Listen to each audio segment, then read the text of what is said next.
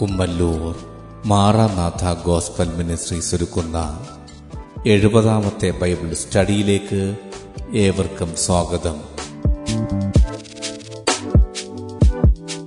സുവിശേഷം എന്ന വിഷയത്തിന്റെ ഏഴാം ഭാഗത്തെ ആസ്പദമാക്കി ലോകരാജ്യം എന്ന വിഷയത്തിന്റെ മൂന്നാം ഭാഗമാണ് നിങ്ങൾ കേൾക്കുവാൻ പോകുന്നത്. ക്ലാസുകൾ എടുക്കുന്നത് brother Sunil Kumar C G.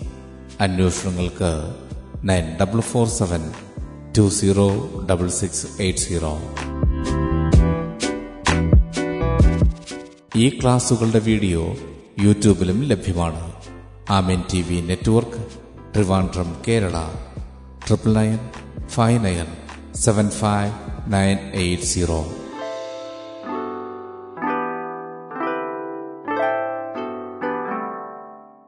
ദൈവത്തിന്റെ ധന്യമായി നാം വാഴ്ത്തപ്പെടുമാറാകട്ടെ.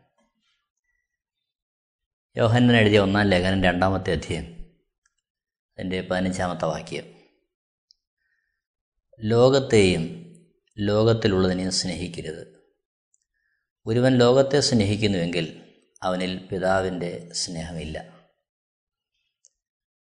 യോഹന്നൻ എഴുതിയ ഒന്നാം ലേഖനം രണ്ടാമത്തെ അധ്യയം പതിനഞ്ചാമത്തെ വാക്യം. ലോകത്തെയും ലോകത്തിലുള്ളതിനെയും സ്നേഹിക്കരുത്. ഒരുവൻ ലോകത്തെ സ്നേഹിക്കുന്നുവെങ്കിൽ അവനിൽ പിതാവിന്റെ സ്നേഹം ഇല്ല. ഇവിടെ ലോകരാജ്യം എന്നുള്ള വിഷയമാണ് നമ്മൾ ചിന്തിക്കുന്നത്.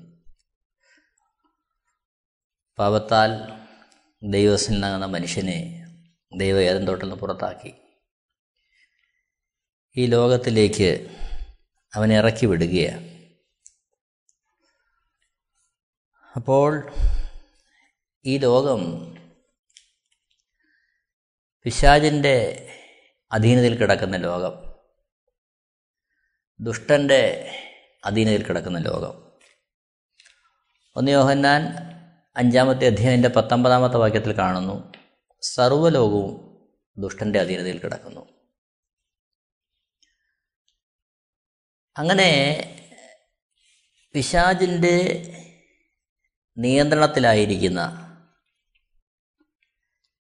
ഈ ലോകത്തിലേക്കാണ് മനുഷ്യൻ എത്തിപ്പെട്ടത്. അപ്പോൾ അവിടെ ദൈവത്തിന്റെ സ്വരൂപത്തിലും സാദൃശ്യത്തിലും ദൈവ ഇഷ്ടത്തിൽ നടക്കുവാൻ ദൈവത്തിന്റെ ആ സ്നേഹത്തിന്റെ അധികാരത്തിന്റെ കീഴിലായിരുന്നു അത്തരത്തിൽ വർദ്ധിക്കുവാൻ സൃഷ്ടിക്കപ്പെട്ട മനുഷ്യൻ പിശാദിന്റെ തന്ത്രത്തിൽ കുടുങ്ങി അവൻ ഭൂമിയിലേക്ക് നിവദിക്കുന്ന കാഴ്ച കാണുകയാണ്. ആകമാനമുള്ള അവന്റെ ഘടനയ്ക്ക് മാറ്റം വന്നു. അവന്റെ ചിന്താഗതിക്ക് മാറ്റം വന്നു. എല്ലാത്തിനും മാറ്റം വന്നു. അതുമല്ല മനുഷ്യന് വാഴുവാൻ തക്കവണ്ണം മനുഷ്യന്റെ അധികാരത്തെ അംഗീകരിച്ച് അതിന്റെ കീഴിൽ ആയിരിക്കേണ്ടുന്ന സകല ചരാചരങ്ങളും മനുഷ്യന്റെ വാഴ്ചയ്ക്ക് പുറത്തേക്ക് മാറി. ആ ഒരവസ്ഥയിലേക്ക് കാര്യങ്ങൾ നീക്കപ്പെട്ടു. ഇവിടെ നല്ല ഫലങ്ങളെ മനുഷ്യന് വേണ്ടി പുറപ്പെടുവിക്കേണ്ടിയിരുന്ന ആ ഭൂമി. മുള്ളും പറക്കാരെയും മുളയ്ക്കുന്ന തരത്തിലേക്ക് അത് പതിച്ചു. മൃഗജാലങ്ങൾ അവയുടെ ഘടനയ്ക്ക് മാറ്റം വന്നു. അങ്ങനെ എല്ലാ മണ്ഡലത്തിലും ആ വീഴ്ച ദൃശ്യമായി. മനുഷ്യന്റെ കാഴ്ചപ്പാടാകെ മാറി. ദൈവിക ഭരണത്തിന്റെ കീഴിൽ ആയിരുന്ന മനുഷ്യൻ തദ്ഫലമായി അവനിൽ ആവസിച്ചിരുന്ന ആത്മാവിന്റെ ഫലത്തെ വെളിപ്പെടുത്തിയിരുന്ന മനുഷ്യൻ അതിൽ നിന്ന് മാറി ആത്മാവ് നഷ്ടപ്പെട്ടപ്പോൾ ദൈവസംബന്ധമായി അവൻ ജഡമായി തീർന്നപ്പോൾ ജഡത്തിന്റെ പ്രവൃത്തികളെ വെളിപ്പെടുത്തുന്നവനായി അവൻ അകപ്പതിച്ചു ഉൽപ്പത്തി പുസ്തകം രണ്ടാമത്തെ അധ്യായന്റെ ഇരുപത്തിമൂന്നാമത്തെ വാക്യത്തിൽ സ്ത്രീയെക്കുറിച്ച് ഒന്നാമത്തെ മനുഷ്യനായ ആദാം പറയുന്നു ഇത് ഇപ്പോൾ എന്റെ അസ്ഥിയിൽ നിന്ന് അസ്ഥിയും എന്റെ മാംസത്തിൽ നിന്ന് മാംസമാകുന്നു ഇവളെ നരനിൽ നിന്ന് എടുത്തിരിക്കാൻ ഇവൾക്ക് നാരി എന്ന് പേരാകുമെന്ന് പറഞ്ഞു. അപ്പോൾ തന്റെ അസ്ഥിയിൽ നിന്ന് അസ്ഥിയും മാംസത്തിൽ നിന്ന് മാംസവും ഏക ശരീരം എന്നുള്ള കാഴ്ചപ്പാടിലായിരുന്ന മനുഷ്യൻ വീഴ്ച സംഭവിച്ചപ്പോൾ അവന്റെ നിലപാട് മാറി. ചുരുക്കത്തിൽ ദൈവരാജ്യത്തിന്റെ അവസ്ഥയിൽ നിന്ന് ലോകരാജ്യത്തിന്റെ അവസ്ഥയിലേക്ക് മനുഷ്യൻ മാറിയപ്പോൾ അവന്റെ കാഴ്ചപ്പാടിന് മാറ്റം വന്നു. ഉൽപ്പത്തി പുസ്തകം മൂന്നാമത്തെ അധ്യയത്തിൽ അതിന്റെ പതിനൊന്നാമത്തെ വാക്യത്തിൽ നമ്മൾ കാണുന്നുണ്ട് നീ നഗ്നനെന്ന് നിന്നോട് ആർ പറഞ്ഞു? തിന്നരുതെന്ന് ഞാൻ നിന്നോട് കൽപ്പിച്ച വൃക്ഷഫലം നീ തിന്നുവോ? എന്ന് അവൻ ചോദിച്ചു. ദൈവം ചോദിക്കുകയാണ് ആ മനുഷ്യനോട്. പന്ത്രണ്ടാമത്തെ വാക്യത്തിൽ അതിന് മനുഷ്യൻ എന്നോടുകൂടെ ഇരിപ്പാൻ നീ തന്നിട്ടുള്ള സ്ത്രീ വൃക്ഷഫലം തിന്നു ഞാൻ തിന്നുകയും ചെയ്തു എന്ന് പറഞ്ഞു. അപ്പോൾ എന്റെ അസ്ഥിയിൽ നിന്ന് അസ്ഥിയും എന്റെ മാംസത്തിൽ നിന്ന് മാംസവും ആകുന്നു എന്ന സ്ത്രീയെക്കുറിച്ച് അഭിപ്രായം പറഞ്ഞ അതേ മനുഷ്യൻ ദൈവരാജ്യത്തിന്റെ അവസ്ഥയിൽ നിന്ന് ലോകരാജ്യത്തിലേക്ക് അവൻ അതപ്പതിച്ചപ്പോൾ അവൻ തന്നെ തന്നെ സംരക്ഷിക്കുന്ന തരത്തിൽ തന്നെ തന്നെ നീതീകരിക്കുന്ന തരത്തിൽ അതിനുവേണ്ടി മറ്റുള്ളവരെ പഴിചാരുന്ന അവസ്ഥയിലേക്ക് മനുഷ്യൻ വീണു പോകുന്നതായിട്ട് നമ്മൾ കാണുന്നു. അവിടെ മനുഷ്യൻ പ്രതികരിക്കുന്നത് അതിന് മനുഷ്യൻ എന്നോടുകൂടെ ഇരിപ്പാൻ നീ തന്നിട്ടുള്ള സ്ത്രീ വൃക്ഷഫലം തന്നു ഞാൻ തിന്നുകയും ചെയ്തു. അപ്പോൾ സ്ത്രീയായി അവിടെ തെറ്റുകാരി. അതിലുപരിയായി സ്ത്രീയെ സൃഷ്ടിച്ച ദൈവമായി അവിടെ കുറ്റക്കാരൻ. യഥാർത്ഥത്തിൽ പ്രിയരെ മാനവകുലത്തിൽ നിന്ന് നടക്കുന്ന ഏറ്റവും വലിയൊരു ദയനീയമായ കാഴ്ച ഇതാ. മനുഷ്യന്റെ ജീവിതത്തിൽ പ്രതികൂലങ്ങൾ പ്രതിബന്ധങ്ങൾ കഷ്ടതകൾ ഒക്കെ വന്നു ഭവിക്കുമ്പോൾ മനുഷ്യൻ ചോദിക്കുന്ന ചോദ്യം ഏതാ ദൈവമേ എന്തിനാണ് എന്നെ ഇങ്ങനെ സൃഷ്ടിച്ചത്? എന്നാൽ ഇവിടെ ഓർക്കേണ്ടുന്ന വസ്തുത എന്റെയും നിങ്ങളുടെയും പൂർവപിതാവായ ഒന്നാമത്തെ മനുഷ്യൻ ദൈവത്തിന്റെ സ്നേഹത്തെ ദൈവത്തിന്റെ കൽപ്പനകളെ അവഗണിച്ച് പിശാജിന്റെ ഇഷ്ടത്തിന് അവൻ വിധേയപ്പെടുക നിമിത്തമാണ് പിശാജിന്റെ ആധിപത്യത്തിലുള്ള ഈ ലോകരാജ്യത്തിന്റെ അവസ്ഥ അവനിൽ സംജാതമാകുവാൻ ഈ ലോകരാജ്യത്തിന്റെ അവസ്ഥയിലേക്ക് അവൻ പ്രവേശിക്കുവാനിടയായിത്തീർന്നത്. അതുമല്ല പിശാജിന്റെ ഉപദേശത്തിൽ ആകൃഷ്ടനായപ്പോൾ മനുഷ്യന്റെ വീക്ഷണത്തിന് മാറ്റം വന്നു. നോക്കണം ഉൽപ്പത്തി പുസ്തകം രണ്ടാമത്തെ അധ്യയം അതിന്റെ ഒമ്പതാമത്തെ വാക്യത്തിൽ കാൺമാൻ ഭംഗിയുള്ളതും തിന്മാൻ നല്ല ഫലമുള്ളതുമായ ഓരോ വൃക്ഷങ്ങളും. അപ്പോൾ ഏതൻ തോട്ടത്തിൽ മനുഷ്യനെ ആക്കുമ്പോൾ ദൈവം അവിടെ കാൺമാൻ ഭംഗിയുള്ള തിന്മാൻ നല്ല ഫലമുള്ളതുമായ ഓരോ വൃക്ഷങ്ങളും. ദൈവം തന്നെ അവിടെ ആ വൃക്ഷങ്ങളെ വർണിക്കുന്നതായിട്ട് നമ്മൾ കാണുക കാണുവാൻ ഭംഗിയുള്ളതാണ് തിന്മ നല്ല ഫലമുള്ളതാണ്. എന്നാൽ ഉൽപ്പത്തി പുസ്തകം മൂന്നാമത്തെ അധ്യയത്തിലേക്ക് വന്ന് ആ കൗശലമേറിയ പാമ്പിന്റെ തന്ത്രത്തിൽ ഹൗവ കുടുങ്ങുമ്പോൾ അവിടെ സ്ത്രീയുടെ വീക്ഷണം മാറുന്നു. ഉൽപ്പത്തി മൂന്നിന്റെ ആറിൽ ആ വൃക്ഷഫലം തിന്മാൻ നല്ലതും കാൺമാൻ ഭംഗിയുള്ളതും ജ്ഞാനം പ്രാപിപ്പാൻ കാമ്യവും എന്ന് സ്ത്രീ കണ്ടു.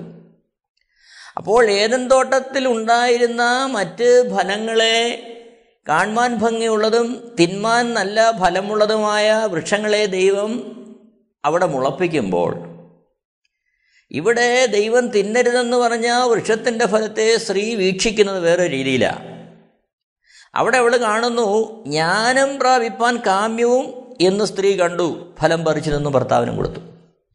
അപ്പോൾ ഇവിടെ ജ്ഞാനം പ്രാപിപ്പാൻ കാമ്യമെന്ന ആ വൃക്ഷഫലത്തെ അവൾ കാണുകയാ. നോക്കണം.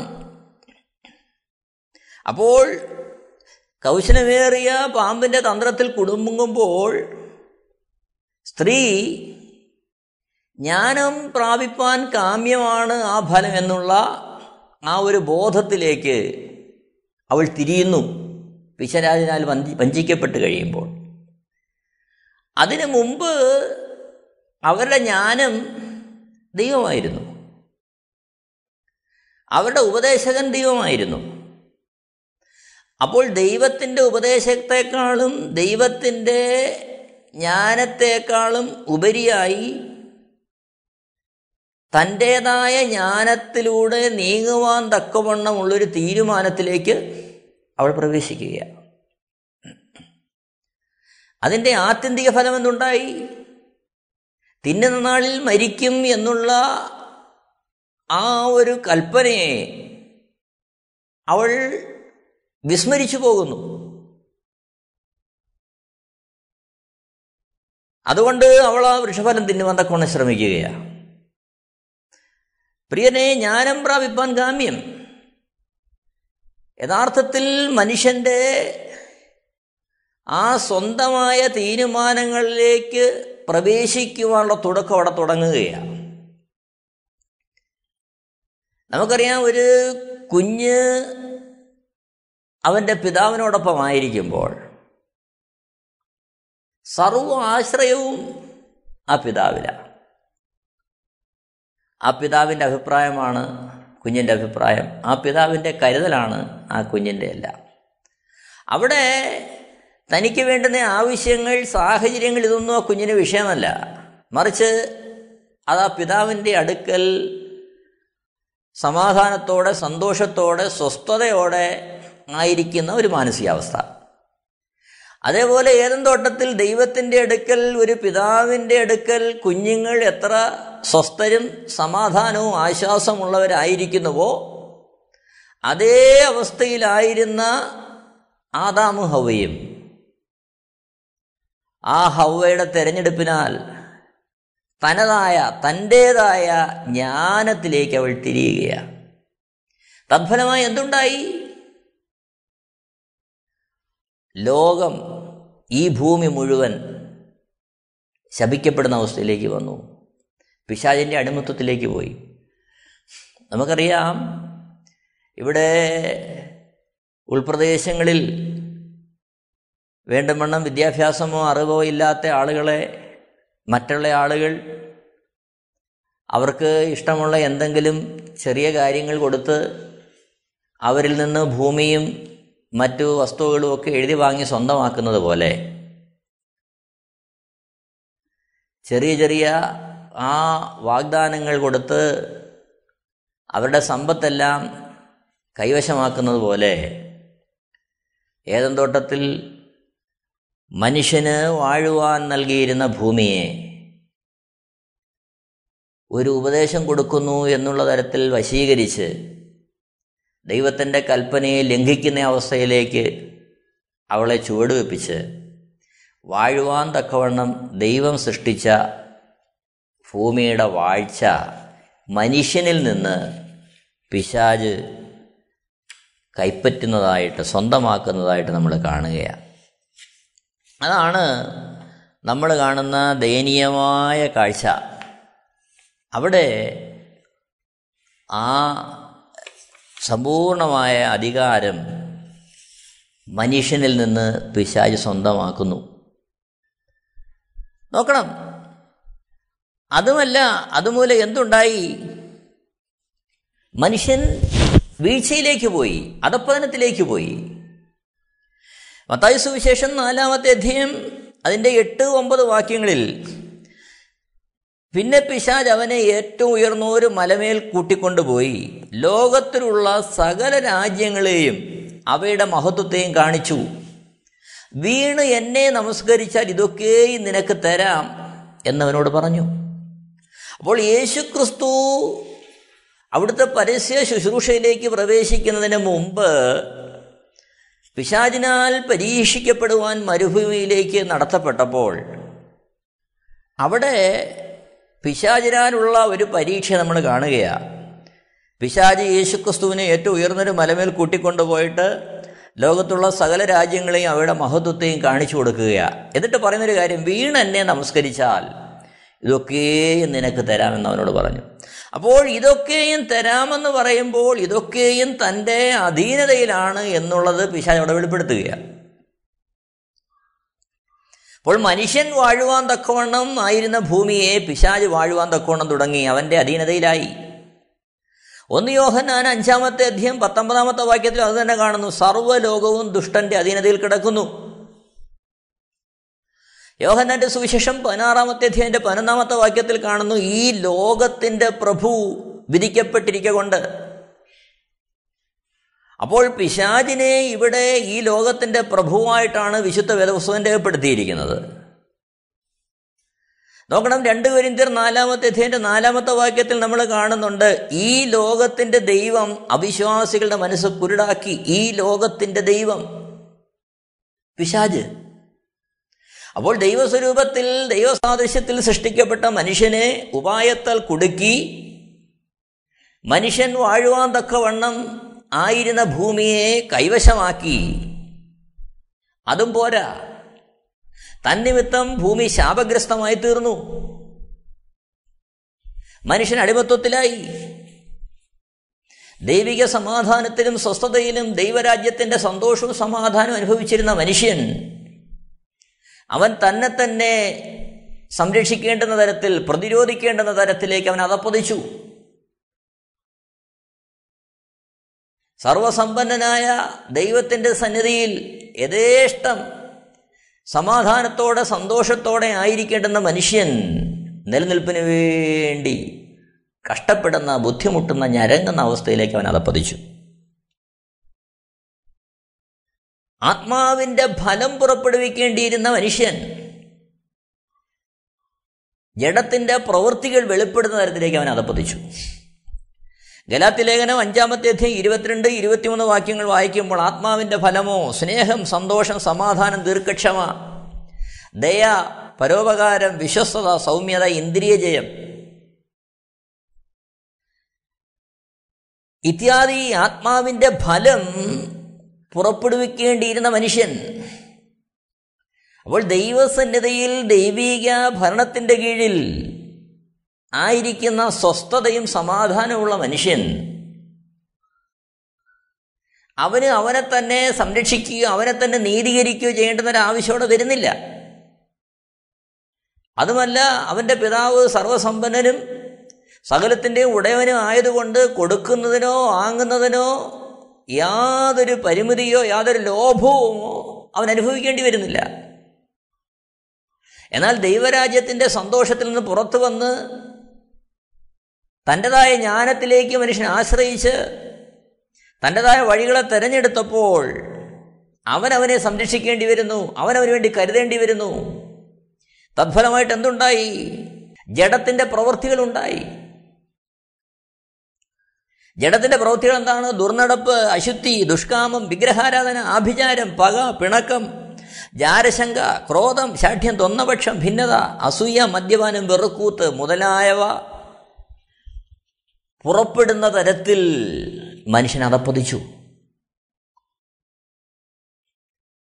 പ്രിയരെ അവൻ അവനെ തന്നെ സംരക്ഷിക്കേണ്ടുന്ന തരത്തിൽ അവന്റെ സ്വയത്തെ തൊടുന്നത് എന്തിനേയും കൈകാര്യം ചെയ്യുന്ന തരത്തിൽ മനുഷ്യൻ വഷളായി മാറി. അവൻ തന്നെ സ്വരൂപിച്ചില്ലെങ്കിൽ അവന്റെ നിലനിൽപ്പില്ല എന്നുള്ള മിഥ്യാബോധത്തിലേക്ക് പിശാജ് അവനെ കൊണ്ടുവന്നു. എന്നാൽ നമുക്കറിയാം ഇതെല്ലാം ഉണ്ടാക്കിയിരുന്നാലും ആത്യന്തികമായിട്ട് എല്ലാം ഉപേക്ഷിച്ച് മനുഷ്യൻ പോകും എന്നുള്ള ആ മായയുടെ വ്യവസ്ഥയുടെ കീഴിലായിരിക്കുമ്പോഴും ശാശ്വതമായി നിലനിൽക്കുമെന്നുള്ള അവസ്ഥയിലുള്ള മിഥ്യാചിന്ത മനുഷ്യന്റെ ഉള്ളിൽ കൊടുത്ത് അവനെ അതിലേക്ക് വലിച്ചടിപ്പിക്കുന്ന തരത്തിൽ പിശാജ് എത്തിച്ചേർന്നു. പ്രിയരെ ഇവിടെയാണ് യേശുക്രിസ്തു പറഞ്ഞിരിക്കുന്ന ദൈവരാജ്യത്തിന്റെ മർമ്മവും ലോകരാജ്യത്തിന്റെ വ്യവസ്ഥകളും നമ്മൾ തിരിച്ചറിയുന്നത്. മത്തായി സുവിശേഷം പത്താമത്തെ അധ്യയത്തിന്റെ പതിനാറാമത്തെ വാക്യത്തിൽ തന്റെ ശിഷ്യന്മാരെ ദൈവരാജ്യത്തിന്റെ വ്യാപ്തിക്ക് വേണ്ടി അയക്കുമ്പോൾ യേശു പറയുന്നൊരു കാര്യമുണ്ട്. മത്തായ സുവിശേഷം പത്തിന്റെ പതിനാറ്. ചെന്നായ്ക്കളുടെ നടുവിൽ ആടിനെ പോലെ ഞാൻ നിങ്ങളെ അയക്കുന്നു. അപ്പോൾ ഈ ലോകം ഏതവസ്ഥയിൽ കിടക്കുകയാണ് പിശാജിന്റെ അധീനതയിൽപ്പെട്ട മനുഷ്യൻ. അവന് സ്വയമായ അസ്തിത്വമില്ലാതായി. കാരണം അവന്റെ കാഴ്ചപ്പാടുകൾ മാറി. അവന്റെ ചിന്താ സരണിക്ക് മാറ്റം വന്നു. പാപം അവനെ ഭരിക്കുവാൻ തുടങ്ങി. പാപത്തിന്റെ അടിമത്വത്തിലായി മനുഷ്യൻ. റോമാലേഖനം ഏഴാമത്തെ തീയതി നമ്മൾ കാണുന്നുണ്ട്? അതിന്റെ പതിനാലാമത്തെ വാക്യത്തിൽ ഇങ്ങനെ വായിക്കുന്നു ഞാനോ ജഡമയൻ പാപത്തിന് ദാസനായി വിൽക്കപ്പെട്ടവൻ തന്നെ. ഞാൻ പ്രവർത്തിക്കുന്നത് ഞാൻ അറിയുന്നില്ല. പതിനഞ്ചാമത്തെ വാക്യത്തിൽ കാണുകയാ ഞാൻ ഇച്ഛിക്കുന്നതിനല്ല പകയ്ക്കുന്നതിനെ അത്രേ ചെയ്യുന്നത്. അപ്പോൾ പിശാചവനെ ഭരിക്കുകയാ പാപത്തിന് ദാസനായി വിൽക്കപ്പെട്ടവൻ. ഞാൻ പ്രവർത്തിക്കുന്നത് ഞാൻ അറിയുന്നില്ല. ഞാൻ ഇച്ഛിക്കുന്നതിനല്ല പകയ്ക്കുന്നതിനെ അത്രേ ചെയ്യുന്നത്. പതിനെട്ടാമത്തെ വാക്യത്തിൽ കാണുന്നു നന്മ ചെയ്യാനുള്ള താല്പര്യം എനിക്കുണ്ട് പ്രവർത്തിക്കുന്നതോ ഇല്ല. പത്തൊമ്പതാമത്തെ വാക്യം ഞാൻ ചെയ്യുവാൻ ഇച്ഛിക്കുന്ന നന്മ ചെയ്യുന്നില്ലല്ലോ ഇച്ഛിക്കാത്ത തിന്മയത്രേ പ്രവർത്തിക്കുന്നത്. അപ്പോൾ ചുരുക്കി പറഞ്ഞാൽ മനുഷ്യനെ ഒരു റിമോട്ട് കൊണ്ട് നിയന്ത്രിക്കുന്ന പാവയെപ്പോലെ പോലെ നിയന്ത്രിക്കുവാൻ ഉള്ള അധികാരത്തിലേക്ക് പിശാജ് വന്നു. ലോകത്തിൽ മായ എന്നുള്ള തിരിച്ചറിവ് ഇല്ലാതെ ലോകമാണ് സ്ഥായി എന്നുള്ള തരത്തിലുള്ള ചിന്ത അവന്റെ ഉള്ളിൽ കൊടുത്ത് അവനെ അത്തരത്തിൽ നിയന്ത്രിക്കുന്ന അവസ്ഥയിലേക്ക് ആ മനുഷ്യന്റെ സ്ഥാനം അതപ്പതിച്ചു. മനുഷ്യൻ അത്തരത്തിൽ വീണുപോയി. നോക്കണം. മത്തൈ സുഷമ്പത്തിന്റെ പതിനാറ് ചെന്നായ്ക്കളുടെ നടുവിൽ ആടിനെ പോലെ ഞാൻ നിങ്ങളെ അയക്കുന്നു. ലോകത്തിൽ ലോകത്തിന്റെ ഇഷ്ടങ്ങളാൽ നിയന്ത്രിക്കപ്പെടുന്ന മനുഷ്യന്റെ അവസ്ഥ ചെന്നായ്ക്കളുടെ അവസ്ഥയായി. കാരണം അവർക്ക് നന്മ ചെയ്യണമെന്നറിയാൻ പക്ഷെ പറ്റുന്നില്ല. തിന്മയാണെന്നറിയാം പക്ഷെ ഒഴിവാകാൻ കഴിയുന്നില്ല. പാപത്തിന്റെ ദാസനായി വിൽക്കപ്പെട്ട് കഴിഞ്ഞപ്പോൾ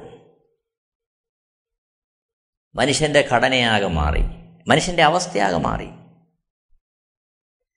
ഇവിടെയാണ് യേശുവിനെ അറിഞ്ഞ യേശുവിന്റെ സ്നേഹത്താൽ പിടിക്കപ്പെട്ട ഒരുവന്റെ ദൗത്യത്തിൽ നമ്മൾ കാണുന്നുണ്ട്. മത്തശ്വരൻ പത്തിന്റെ പതിനാറിൽ ചെന്നായക്കട നടുവിൽ പോലെ ഞാൻ നിങ്ങളെ അയക്കുന്നു. ആകയാൽ പാമ്പിനെ പോലെ ബുദ്ധിയുള്ളവരും പ്രാവിനെ പോലെ കളങ്കമില്ലാത്തവരുമായിരിപ്പിൻ. ഈ വാക്യം ശ്രദ്ധിക്കേണ്ട ഒരു കാര്യമാണ് ഈ വാക്യത്തെ പലരും പല രീതിയിൽ വ്യാഖ്യാനിക്കുന്നുണ്ട്. തെറ്റായി വ്യാഖ്യാനിച്ച ഒരു സന്ദേശം ഒരിക്കൽ ശ്രദ്ധിക്കാനിടയായി. അവിടെ ഇങ്ങനെ പറഞ്ഞിരിക്കുന്ന അവിടെ ഇങ്ങനെ ആ വാക്യത്തെ ഇങ്ങനെ മാറ്റി പറഞ്ഞിരിക്കുക. പാമ്പിനെ പോലെ വിഷമുള്ളവരുമെന്ന് അവിടെ മാറ്റി പറഞ്ഞിരിക്കുക. പക്ഷേ വിശുദ്ധ വേദ പുസ്തകം പറയുന്നത് പാമ്പിനെ പോലെ ബുദ്ധിയുള്ളവരും. എന്താണ് പാമ്പിന്റെ ബുദ്ധി? പാമ്പിന്റെ ബുദ്ധി പരമപ്രധാനമായ ബുദ്ധി അത് ശരീരം കൊണ്ട് അത് സഞ്ചരിക്കുന്ന സഞ്ചരിക്കുന്നൊരു ജീവിയാണ് നമ്മുടെ ഒരു ചെറിയ പാദപതനം പോലും ദൂരത്ത് നിന്ന് ഗ്രഹിക്കുവാൻ പാമ്പിന് കഴിയും.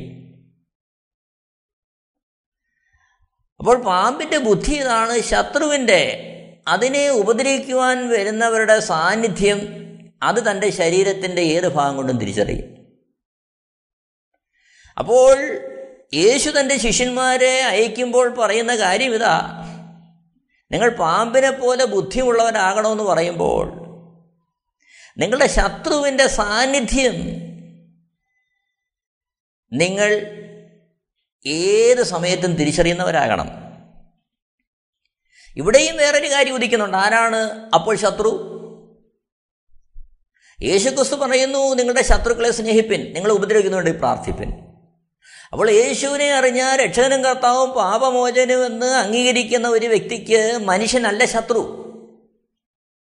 എഫ് എസ് ലേഖനം ആറാമത്തെ അധ്യയം അതിന്റെ പത്ത് മുതലുള്ള വാക്യങ്ങൾ വായിക്കുമ്പോൾ പത്താമത്തെ വാക്യത്തിൽ ഒടുവിൽ കർത്താവിലും അവന്റെ അമിതബലത്തിലും ശക്തിപ്പെടുവിൻ.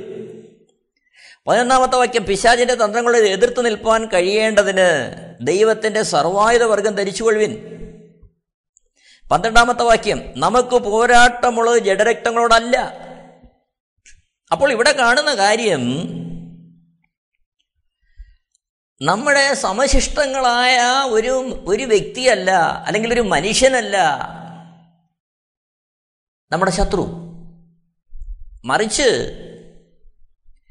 വാഴ്ചകളോടും അധികാരങ്ങളോടും ഈ അന്ധകാരത്തിന്റെ ലോകാധിപതികളോടും സ്വർലോകങ്ങളുടെ ദുഷ്ടാത്മസേനയോടും അത്രേ. ആത്യന്തികമായിട്ട് പിശാചിനും അവന്റെ അനുചരന്മാരോടുമാണ് ഒരു ക്രിസ്തു ശിഷ്യന് പോരാട്ടമുള്ളത്. അപ്പോൾ ചെന്നായക്കണ്ണടുവിൽ ആടിനെ പോലെ നിങ്ങളെ അയക്കുന്നു എന്ന് പറയുമ്പോൾ പിശാചിനാൽ നിയന്ത്രിക്കപ്പെടുന്ന പാപത്തിന്റെ അടിമത്വത്തിലായ മനുഷ്യന്റെ നടുവിലേക്ക് അയക്കപ്പെടുമ്പോൾ ഒരു ക്രിസ്തു ശിഷ്യൻ പാമ്പിനെ പോലെ ബുദ്ധിയുള്ളവനാകണം. അതിന്റെ അർത്ഥം പിശാജിന്റെ തന്ത്രങ്ങളെ അവൻ തിരിച്ചറിയുവാൻ തക്കവണ്ണം ഏതു സമയവും അവൻ ഒരുക്കമുള്ളവനായിരിക്കണം അതിനവൻ കഴിയുന്നവനായിരിക്കണം. അതാണ് എഫ് എസ് ലേഖനം ആറിന്റെ പതിനൊന്നിൽ പിശാജിന്റെ തന്ത്രങ്ങളോട് എതിർത്ത് നിൽപ്പാൻ. അപ്പോൾ ശത്രു ആരാണ്? പിശാജാണ് യഥാർത്ഥത്തിൽ മനുഷ്യനല്ല മനുഷ്യന്റെ ശത്രു. വീണുപോയ മനുഷ്യനെ നിയന്ത്രിക്കുന്ന പിശാജ് ദൈവത്തിന്റെ സ്വരൂപത്തിലും സാദൃശ്യത്തിലും സൃഷ്ടിക്കപ്പെട്ട മനുഷ്യൻ വീണുപോയപ്പോൾ ദൈവസ്വരൂപത്തിലായിരിക്കേണ്ട മനുഷ്യന്റെ തേജസ്സിനെ കളഞ്ഞ് മരണത്തിന്റെ അടിമത്വത്തിലുള്ള ആ ഒരു ശരീരമാക്കി തീർത്ത് ദ്രവത്വമുള്ള ശരീരമാക്കി തീർത്ത് തേജസ് നഷ്ടപ്പെട്ട ശരീരമാക്കി തീർത്ത് ആ ഒരു അധപ്പതനത്തിലേക്ക് മനുഷ്യനെ തള്ളിവിട്ട പിശാചാണ് മനുഷ്യന്റെ യഥാർത്ഥ ശത്രു.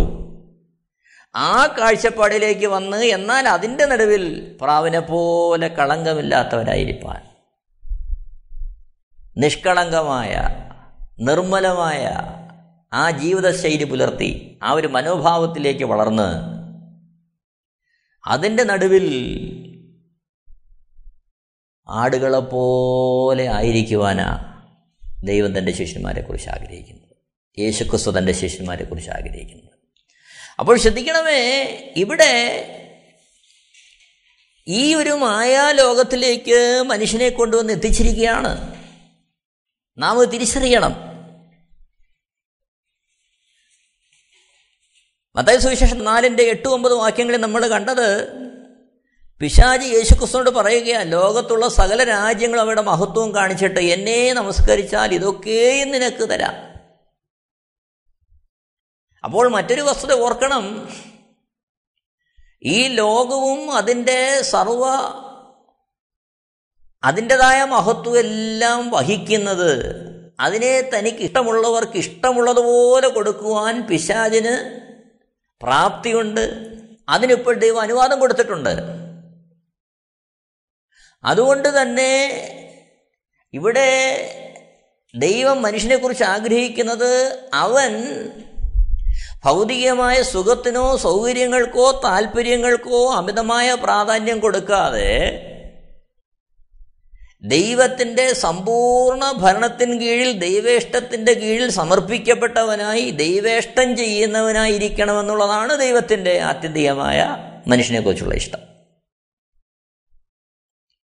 ഒന്ന് തിമത്തിയോ സാറിന്റെ എട്ടിൽ ഭക്തനായ പൗലോസ് ഇങ്ങനെ എഴുതുന്നുണ്ട് ഉണ്മാനും ഉടുപ്പാനും ഉണ്ടെങ്കിൽ മതി എന്ന് നാം വിചാരിക്കുക അപ്പോൾ ഈ ലോകത്തിലെ ധനവാന്മാരോട് സമഭാവം കൂടാനോ അവരെ പോലെ ആകുവാനോ ലോകത്തിലെ സമ്പത്ത് വർദ്ധിപ്പിച്ച് ഈ ലോകത്തിന്റെ മഹത്വവും ആദരവും പിടിച്ചു പറ്റാനോ അല്ല ആത്യന്തികമായിട്ട് ഒരു ക്രിസ്തുഭക്തനെക്കുറിച്ചുള്ള ദൈവത്തിന്റെ ഇഷ്ടം മറിച്ച് ഇതിലൊക്കെ ഉപരിയായി ദൈവത്തിന്റെ ഇഷ്ടമറിഞ്ഞ് ദൈവരാജ്യത്തിൽ ദൈവത്തിന്റെ സമ്പൂർണ ഹിതത്തിന്റെ കീഴിൽ താണിരിക്കുക. അതാണ് ദൈവം ഏതൊരു മനുഷ്യനെയും കുറിച്ച് ആഗ്രഹിക്കുന്നത്. അവിടെയാണ് ദൈവരാജ്യത്തിന്റെ സമാധാനം.